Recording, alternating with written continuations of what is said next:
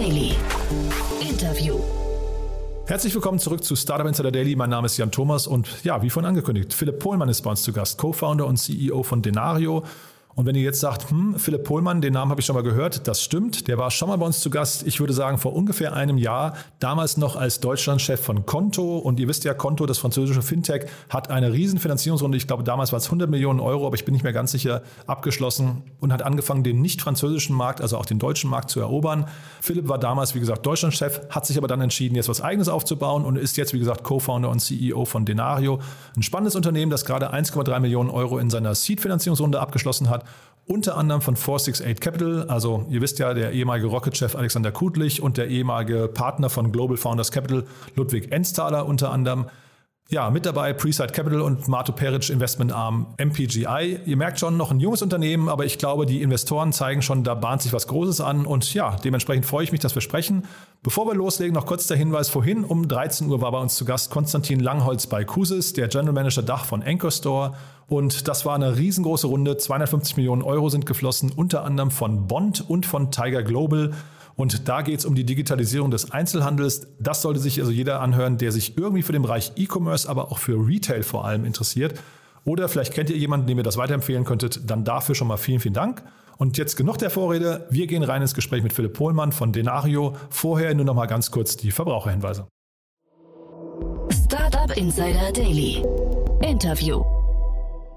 Super. Ja, ich freue mich. Philipp Pohlmann ist hier, Co-Founder und C E O von Denario. Hallo Philipp.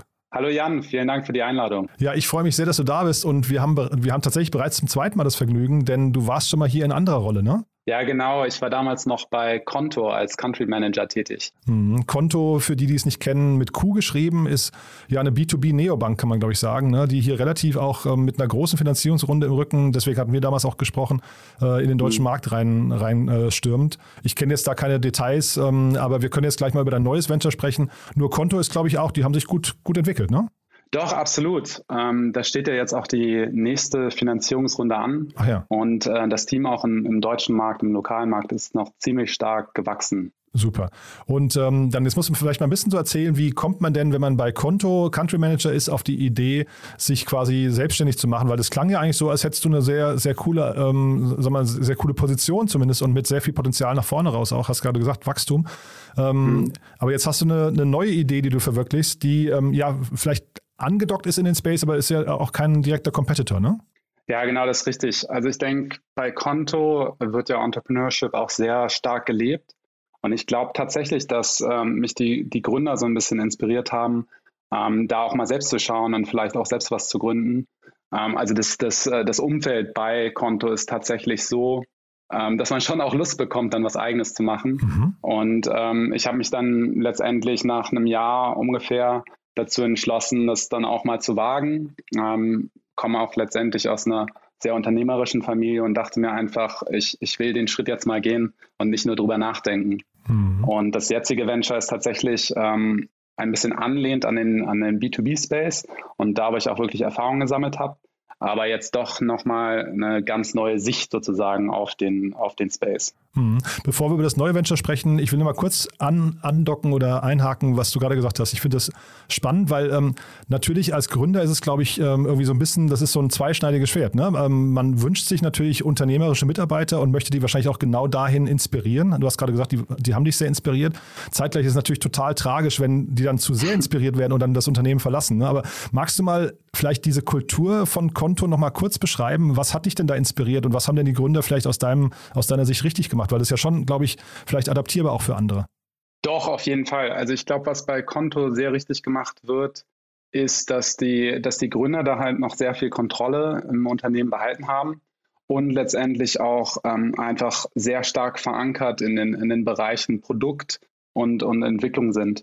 Und ähm, es ist halt tatsächlich so, dass der, der Steve, der auf der Produktseite dort immer noch die, die Oberhand sozusagen hält, immer noch sehr stark auch Einfluss nehmen kann auf, auf die Features und, und auf, auf letztendlich die, die Produkt-Roadmap.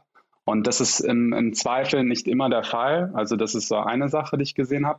Und dann zum anderen ähm, hat man sehr stark, eine, eine, eine sehr stark lokal strukturierte Kultur, ähm, die einfach so aussieht, dass man eben die, die Teams dort nicht, nicht sehr stark dezentral aufgestellt hat oder, oder ins Outsourcing gegangen ist, sondern eben doch sehr viel vor Ort macht. Also jetzt natürlich aktuell aus dem, aus dem Homeoffice heraus, aber dennoch eben sehr stark auf den, auf den Teamzusammenhalt schaut. Ähm, das wird jetzt wahrscheinlich auch keine, keine Neuheit sein, aber einfach in der Umsetzung bei Qonto ist es, wird es wirklich sehr gut gelebt und, und sehr gut umgesetzt.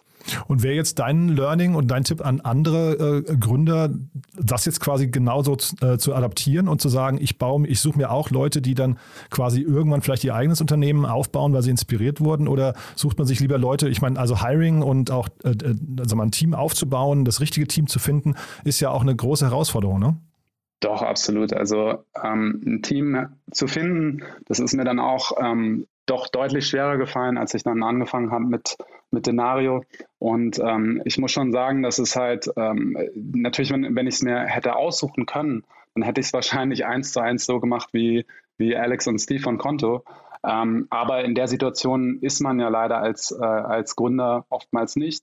Und ähm, ich glaube einfach, dass, zumindest aus, aus eigener Erfahrung jetzt herausgesprochen, ähm, dass es einfach In, im Austausch äh, mit einem mit einem Geschäftspartner oder mit einem mit einem Co-Founder ähm, einfach sehr stark aufs, aufs Zwischenmenschliche ankommt und ähm, da sozusagen der, der Gedanke an, an eine spätere Unternehmenskultur oder ähm, an ein bestimmtes Team-Setup gar nicht so, ähm, so im Vordergrund stehen sollte. Oder zumindest war es das, was letztendlich bei mir gut funktioniert hat, mhm. als, als wir jetzt das Team aufgebaut haben. Mhm. Und jetzt sind wir ja schon mit einem halben Fuß quasi in dem, in dem neuen Thema drin. Dann lass uns mal über Denario sprechen. Wir sprechen vor dem Hintergrund einer Finanzierungsrunde. Ne? Das war der, der Grund, warum wir ja heute mhm. überhaupt zusammengekommen sind. Die habt ihr heute announced. eins Komma drei Millionen Euro habt ihr eingesammelt ähm, von, ich finde, sehr namhaften Investoren. Und vielleicht lass uns mal drüber sprechen, A, was ihr macht und dann B, was die Investoren an euch begeistert. Ja, sehr gern. Also ich glaube, die, ähm, die Idee von, von Denario ist grundsätzlich sehr einfach. Es ist eine B zwei B Zahlungsplattform für kleine Unternehmen. Ähm, also ähnliche, ähnliche Zielgruppe, die, die auch Qonto hatte. Ähm, nur bei uns nochmal ein Stück, Stück weit kleinere Unternehmen im Fokus. Ähm, und dann letztendlich, was sozusagen der, der Kern der Lösung ist, ist, dass wir äh, Geschäftszahlungen für beide Seiten bedienen, also so zum, zum einen den Rechnungssteller als auch den Rechnungsempfänger ähm, abwickeln und, und dort Zahlungen abwickeln und so letztendlich eine, einen direkten Bezug herstellen möchten zwischen, zwischen den Geschäftspartnern und ähm, sozusagen in Zukunft dann auch weitere Bezahlmethoden letztendlich über die, über die Plattform abbilden wollen oder anbieten wollen und äh, stärker sozusagen in die Kommunikation zwischen Geschäftspartnern eingreifen wollen. Ähm, und ich glaube, dieser Punkt, also letztendlich dieses, diese, dieser mögliche Network-Effekt, der sich daraus bildet oder ableitet, den hat, äh, haben unsere, unsere, unsere Investoren letztendlich sehr gut gefunden und sich dafür begeistern können, ähm, weil es dann, wenn man aufs Geschäftsmodell schaut, wirklich sehr stark auf, aufs Volumen ankommt, ne? Und gar nicht mehr so sehr auf, auf den einzelnen Kunden, sondern wirklich ein sehr, sehr großes Volumen abzubilden und über diesen Network-Effekt letztendlich die Geschäftspartner auf dieser Plattform ähm, ja, Trans- Transaktionen durchführen zu lassen. Hm. Und ja, genau, das ist es. Ja, und vielleicht kurz zu den Investoren noch. vier sechs acht Capital ist im Lead, ne? Habe ich richtig gesehen. Und dann Preside ja. Capital und dann Marto Peric. Das ist der, der, den kennt man so aus dem Pro sieben ähm, äh, Accelerator Space damals noch oder Incubator Space. Ne? Der hat jetzt einen neuen Investmentarm oder ich weiß gar nicht, ob der neu ist. M P G I heißt der, glaube ich, ne? Mhm, ja. Genau. Genau, also schon ein wirklich sehr starkes Setup. Ich habe vorhin gesagt, ihr seid nicht, ihr seid kein Konkurrent zu Qonto. Ich habe mich gefragt, ob ihr komplementär seid, ob ihr vielleicht fast so ein Feature seid, was man da andocken kann. Doch, absolut. Also letztendlich ist unsere, also auf der technischen Seite ist unsere Plattform schon, schon auch ähnlich, ne? Weil wir halt, ähm, äh, also wie, wie wir es machen, ist, ist schon relativ komplex. Aber im, im Grunde genommen können wir, können wir ein Qonto, Qonto, Bankkonto An, an die Plattform andocken oder mit der Plattform verbinden. Äh, wir können auch weitere Finanztools wie zum Beispiel PayPal oder Wise mit der Plattform verbinden ähm, und, und, und dann letztendlich die Zahlung so durchführen, wie wir es möchten. Und dieses sozusagen so durchführen, wie wir es möchten, das ist dann ähm, schon relativ technisch aufwendig und ähm, erfordert auch, dass wir nicht einfach ein reines Open Banking nutzen können, ähm, weil wir, weil wir eben auch Bezahlmethoden verwenden wollen, die die Bank, wie beispielsweise Qonto, im Zweifel gar nicht anbieten. Ja. Und dieses so durchführen, wie wir es möchten, kannst du das nochmal ein bisschen beschreiben? Heißt das dann, man kann bei euch auch mit Kryptos bezahlen oder ist das quasi dann äh, auch Ratenkauf, äh, Buy Now, Pay Later oder was heißt genau so durchführen, wie man es äh, möchte? Genau, also ich glaube, die, ähm, die Zukunft äh, sie, sieht quasi keine Grenzen und äh, es wäre natürlich schön, wenn wir, wenn wir irgendwann in Zukunft auch, auch über Krypto-Bezahlmethodik Methode abbilden könnten. Aber aktuell ähm, beschränken wir uns darauf, die, die Zahlung selbst als, als, als Sammelzahlung oder Massenzahlung, ähm, als, als sozusagen Mehrfachzahlung oder als Anzahlung oder als ähm, oder zum Beispiel auch eben als Ratenzahlung in Zukunft anbieten zu können. Und ähm, diese, diese unterschiedlichen Bezahlmethodiken, ähm, die haben wir soweit auch abgebildet auf unserer Roadmap. Andere ähm, sind wir jetzt, noch, da sind wir noch in der Planung und da wäre es wahrscheinlich ein bisschen verfrüht, ähm, dazu jetzt zu sprechen. Hm. Der Philipp Glöckner hat im Doppelgänger-Podcast jetzt irgendwie, da gab es diese Diskussion, ich glaube losgetreten von dem Shamad Pali Hapatia, ähm, dass man, also der darauf wettet, dass irgendwie Visa und American Express und Mastercard und so weiter, dass die in diesem Jahr quasi Äh, zu den großen Verlierern gehören werden. Und Philipp Glöckner mhm. hat daraufhin gesagt, dass wahrscheinlich äh, aus, aus seiner Sicht gar nicht nachvollziehbar ist, warum man die überhaupt noch braucht, weil man viel, viel mehr in Zukunft an Direktpayments und Transaktionen machen kann. Siehst du das auch so? Das sehe ich absolut auch so, ja. Ähm, man sieht das auch, also das, das Einzige, was ein bisschen schade ist, ist, dass es eben in, in, in Deutschland das, das Open Banking noch nicht so weit ist. Ne? Also es gibt eben dieses, dieses Payment Service Directive zwei, ähm, also P S D zwei, wo letztendlich ähm, ein, ein Zugriff auf, auf die Konten und auch Initiierung von Zahlungen sehr einfach durchführbar ist. Ähm, aber in, das ist halt leider in, in Deutschland, das Thema ist, ist leider noch nicht so weit und liegt noch ein bisschen ein Stück weit in der Zukunft. Ansonsten würde ich sofort ähm, der, der Aussage zustimmen, weil man dann eben diese Kartenzahlungen sehr stark umgehen könnte, eben durch Account-to-Account-Zahlungen. Hm. In den U K zum Beispiel würde ich behaupten, dass wir da sehr viel näher dran sind, das wirklich zu ersetzen. Da haben sie Faster Payments und ähm, da können Zahlungen tatsächlich in wenigen Klicks eben einfach vom, vom Bankkonto auch geschehen. Und jetzt nochmal zurück zu Denario. Also man hat so das Gefühl, dass wir momentan sehr, sehr viele Fintech-Akteure haben. Also Fintech hat ja wirklich einen krassen Boom erlebt in den letzten zwei Jahren. Und das scheint ja jetzt nicht abzureißen. Und man hat immer so das Gefühl, die wollen aber letztendlich alle irgendwie in die gleiche Position. Sie kommen nur von sehr unterschiedlichen Angriffspunkten. Ist das so oder, oder ist das ein Trugschluss?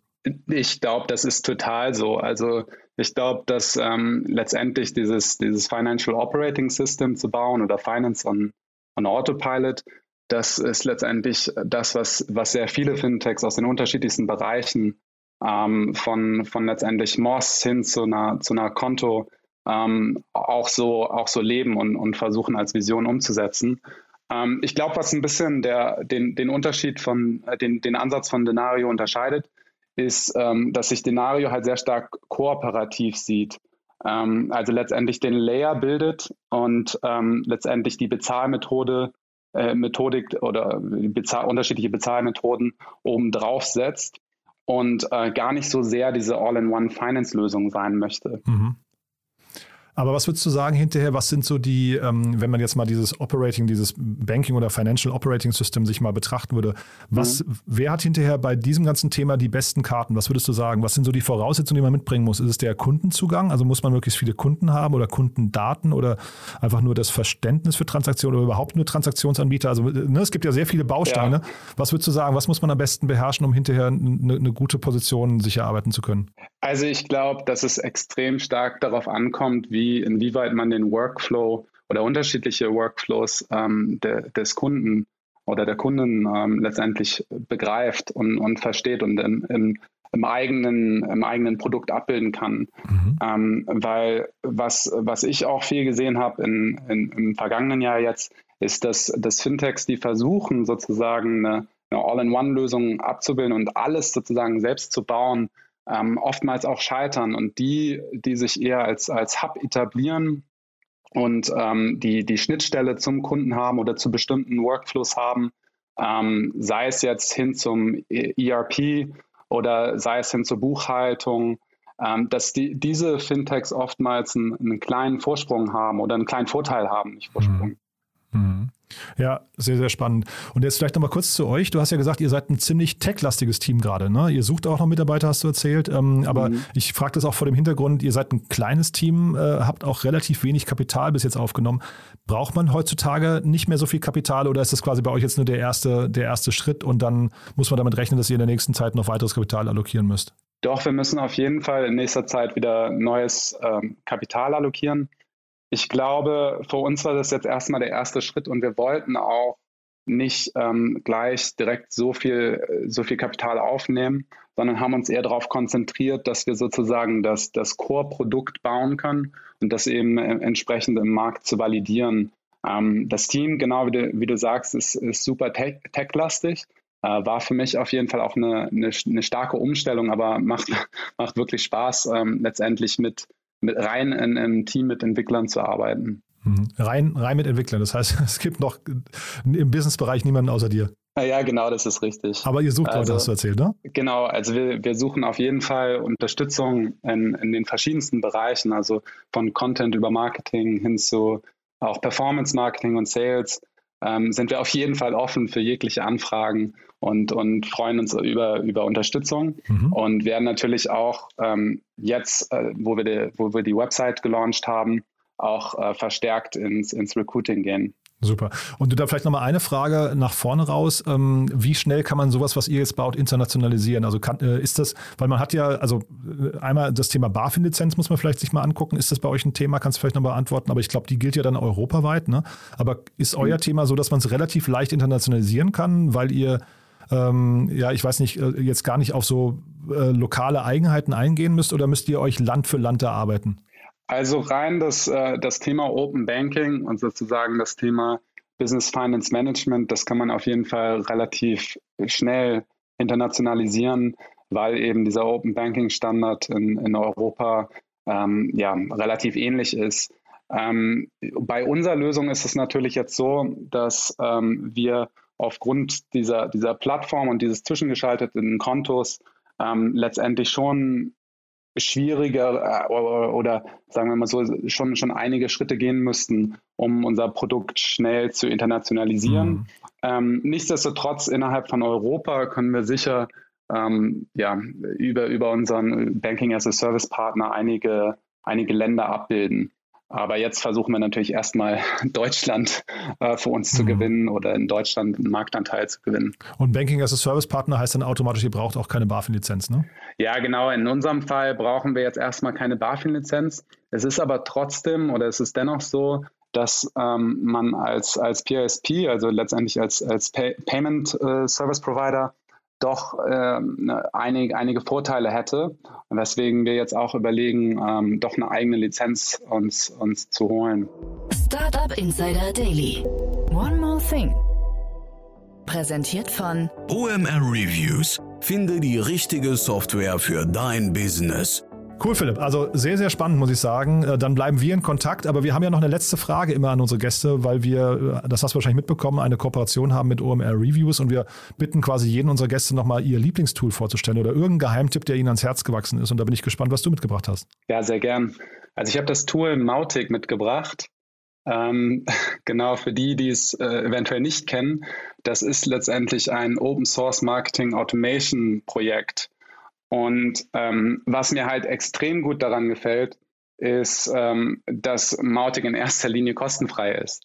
Und ähm, es hilft unseren, unseren ähm, Entwicklern letztendlich und unserem Team, ähm, wirklich ein, ein sehr starkes, äh, starkes Marketing-Automation-Tool in unsere, in unsere Anwendung einzubinden, unser Pro- Produkt einzubinden, ohne wirkliche Kosten zu verursachen. Und ist auch sehr gut an, anpassungsfähig. Ähm, Und was wir damit aktuell machen, ist letztendlich, wir äh, schauen uns das ganze Thema Notification Management an und ähm, setzen auch Outbound, nutzen es auch für Outbound Marketingkampagnen. Und ähm, ja, also das, das Tool kann auf jeden Fall äh, so, so andere Tools wie, wie Customer Punkt io, äh, falls, falls einige Hörer oder Hörerinnen das äh, kennen, ersetzen. Oder ähm, zum, zum Beispiel auch, auch einige Bausteine von, von HubSpot ersetzen. Ähm, erfordert allerdings ein, ein wenig Vorkenntnisse, ähm, wenn, weil, weil es halt doch nicht, nicht eine No-Code-Anwendung ist, sondern eine Low-Code-Anwendung. Ähm, daher ist es am besten, sich das Thema gemeinsam mit vielleicht mit mit einem Entwickler oder mit einer Entwicklerin anzuschauen. Ja, finde ich, finde ich total interessant. Ich kenne das nicht, ähm, habe es mir aber parallel hier mal aufgemacht. Und ähm, die Frage vielleicht mal, du hast ja gerade gesagt, es ist kostenlos. Ne? Äh, ist das hinterher in, dem, in der Phase, in der ihr seid, der, das richtige Kriterium oder das wichtigste Kriterium, dass man nach einer günstigen Lösung guckt, oder guckt man nicht lieber nach der, die out of the box sofort funktioniert? Also finde ich eine sehr spannende Frage in eurem Stadium eigentlich, ne? Doch, absolut. Also man schaut natürlich, oder was heißt natürlich, ich schaue schon in, in erster Linie darauf, dass die, dass die Tools und die Produkte, die wir nutzen, auch wirklich funktionieren. Ähm, ich glaube, das ist vielleicht auch an der Stelle nur ein zusätzlicher Benefit, weil ähm, bei, bei Mautic es natürlich auch so ist, dass sich das Tool sehr stark individuell anpassen lässt und an der Stelle ähm, andere Tools sich vielleicht nicht so stark anpassen lassen, ähm, auch wenn sie jetzt vielleicht ähm, ja D- doch Kosten verursachen. Aber für uns war wirklich wichtig, dass wir unseren individuellen Workflow mit dem Produ- Produkt abbilden können. Und da war Mautic wirklich super. Das Segment One More Thing wurde präsentiert von O M R Reviews. Vergleiche Business-Software mit Hilfe von tausenden echten Nutzerbewertungen. Alle weiteren Informationen auf o m r dot com slash reviews. Philipp, hat mir großen Spaß gemacht. Vielen, vielen Dank, dass du da warst. Glückwunsch nochmal zu der Finanzierungsrunde, und es klingt ja so, als würden wir wahrscheinlich demnächst nochmal von euch hören. Ja, sehr gern. Vielen Dank, Jan. Startup Insider Daily, der tägliche Nachrichtenpodcast der deutschen Startup-Szene. So, das war's für heute. Das war Philipp Pohlmann, der Co-Founder und C E O von Denario. Ich hoffe, es hat euch gefallen, was wir heute im Programm hatten. Ihr wisst ja, es waren zwei tagesaktuelle Gespräche. Beide Finanzierungsrunden wurden erst heute verkündet. Jetzt habt ihr quasi all euren Freunden und Geschäftspartnern gegenüber einen Wissensvorsprung. Und ja, und wenn ihr uns dafür Danke sagen wollt, dann teilt dieses Wissen gerne mit ihnen oder hinterlasst ganz kurz eine Bewertung auf Spotify. Damit helft ihr uns am allermeisten, diesen Podcast bekannter zu machen. Dafür schon mal vielen, vielen Dank. Und ja, ansonsten euch einen wunderschönen Tag und hoffentlich bis morgen. Ciao, ciao.